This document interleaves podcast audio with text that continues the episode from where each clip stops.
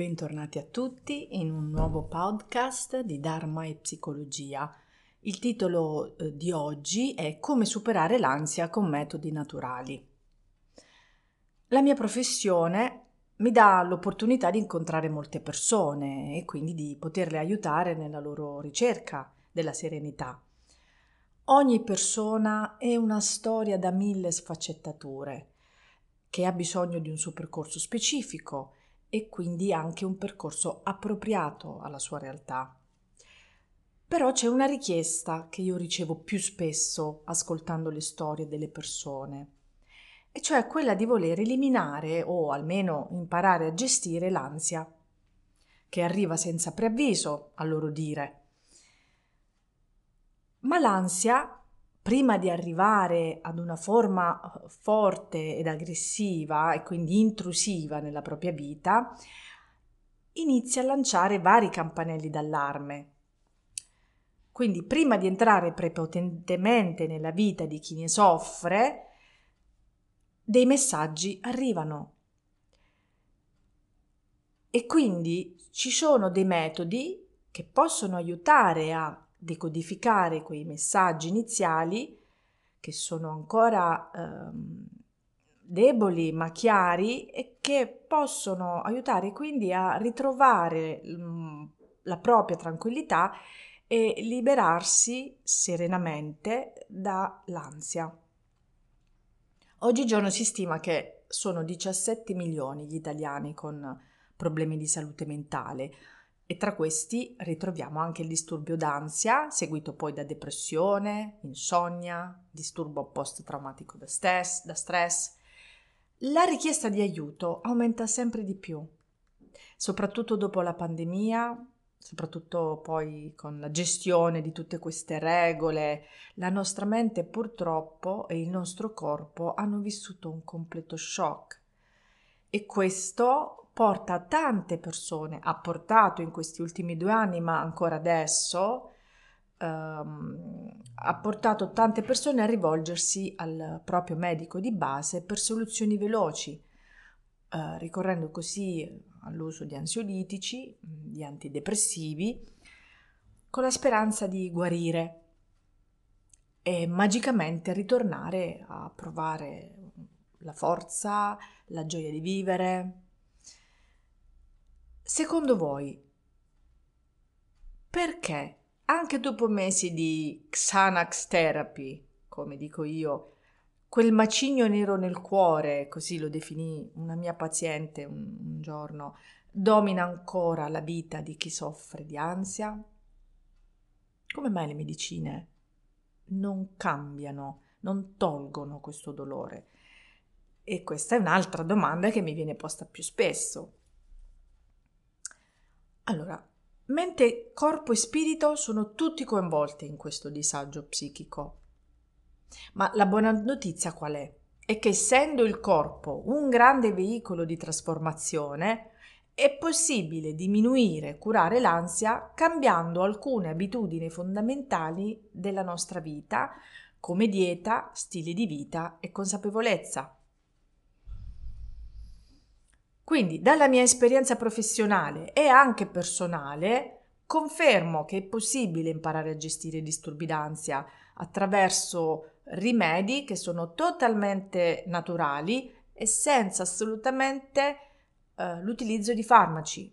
Oggi ve ne descrivo alcuni. Al primo posto, esercizio fisico. L'attività fisica è la migliore medicina anti-ansia.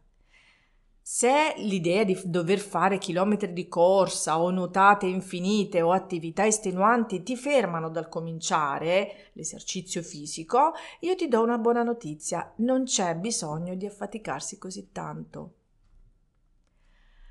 Puoi iniziare con passeggiate al parco vicino casa, puoi fare semplici esercizi di stretching nel tuo soggiorno, Puoi guardare video di yoga su internet e quindi ripeterli insieme all'insegnante nel video. In generale l'obiettivo principale qual è? È muoversi, è muovere il corpo, non stare troppo seduti, non utilizzare sempre la macchina per spostarsi anche solo di un chilometro. Anche eh, il corpo può essere utilizzato anche ballando quando ascolti una musica che ti piace, um, oppure usando le scale e non l'ascensore, cioè tutto quello che permette di muoversi fa bene. Certo, puoi andare, puoi iscriverti eh, in una palestra perché magari qualcuno ha più bisogno di vedere persone, di ricevere stimoli per poi poter continuare ad andare in palestra. Quindi si può chiedere a un'amica, al proprio compagno, compagna. Ehm, l'obiettivo è muovere il corpo perché il corpo è uno strumento di trasformazione che arriva alla mente e viceversa. La mente è uno strumento di trasformazione che arriva al corpo. Secondo metodo, no alle sostanze attivanti. Allora, vi è un'alta correlazione tra sostanze attivanti e disturbi di ansia. Infatti il caffè o le bibite con caffeina, che ce ne sono tantissime e che vengono bevute anche tantissimo, attivano il nostro sistema nervoso come se dovessimo essere sempre pronti ad un combattimento. Quindi tutto ciò crea una risposta stressante che si manifesta attraverso l'ansia. Non so se vi è mai capitato di provare tachicardia mm, dopo aver bevuto caffè o Coca-Cola. Questo è il motivo. Prova ad esempio per una settimana a non usare nessuna sostanza eccitante. Vedi cosa succede. Vedi cosa prova il tuo corpo, cosa, che cambiamenti ci sono nella tua mente. Magari provaci gradualmente, visto che la fa- caffeina abitua il nostro corpo a richiederla ogni volta che ci sentiamo un po' giù di energia. E ti assicuro che se, se proseguirai questa detossificazione per più di una settimana, ovviamente, ti accorgerai che i tuoi sintomi ansiosi diminuiranno notevolmente e saranno più facilmente gestibili quando si presentano. Se cerchi alternative al caffè della mattina, vai in erboristeria e chiedi suggerimenti alternativi. Ti confermo che ne troverai tantissimi e anche buoni. Terzo metodo naturale. Respira. La mindfulness è la pratica di consapevolezza più utilizzata al mondo soprattutto negli ultimi anni, è cresciuta tantissimo, sono aumentati tantissimo i corsi di mindfulness. Perché? Per le sue comprovate capacità di sostenere la regolazione dello stress e l'accettazione di se stessi e della propria vita. Una delle prime cose che insegno durante gli incontri quando uso le tecniche di rilassamento è la respirazione perché abbiamo perso la capacità di respirare con consapevolezza. E quindi i nostri respiri si sono accorciati, hanno un ritmo più veloce e durante un attacco di ansia la prima cosa che si trasforma, fateci caso, è appunto la respirazione. Perciò consiglio di sederti in un luogo tranquillo e di respirare in modo lento e profondo, inspirando ed espirando dal naso. Consiglio una semplice tecnica di respirazione, ovvero quella di un minuto suddivisa in tre stadi. Siediti, inspira lentamente e profondamente per 20 secondi, trattieni il respiro per 20 secondi ed espira lentamente per 20 secondi. All'inizio può sembrare lunghissimo questo respiro di 20 secondi, ma più lo pratichi, più diventerà semplice e ti assicuro che i risultati si vedono, anche perché poi i polmoni si alleneranno. Un consiglio che posso dare è che se 20 secondi um, inizialmente sono troppo lunghi, puoi partire da um, 10, quindi um, inspira per 10, trattieni il respiro per 10 ed espira per 10 Uh, poi puoi arrivare a 15 e poi fino ad arrivare quindi ai 20 secondi che è quella la respirazione di un minuto, di un minuto suddivisa in tre stadi. Quarto metodo naturale. Dormire. Allora, avere una buona qualità di sonno è la migliore protezione contro l'ansia, poiché insonnia e deprivazione di sonno ci rendono fragili e facilmente preda dell'ansia.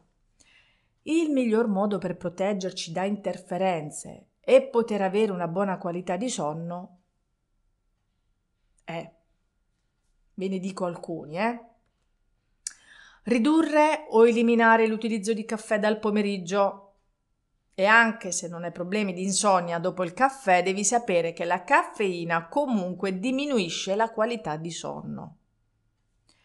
Poi mantieni stabile il livello dello zucchero nel sangue mangiando in modo sano e attento, soprattutto la sera, poiché le fluttuazioni dello zucchero nel corpo causano dei risvegli durante la notte e quindi poi è più difficile addormentarsi e quindi poi la mattina ci si sveglia stanchi, si ha bisogno di energia e si prendono le sostanze attivanti, quindi il cerchio poi non, non finisce e il ritmo um, circadiano, quindi della, della dormire, dello stare svegli, si modifica e non ha più ritmo. Non mangiare troppo tardi la sera.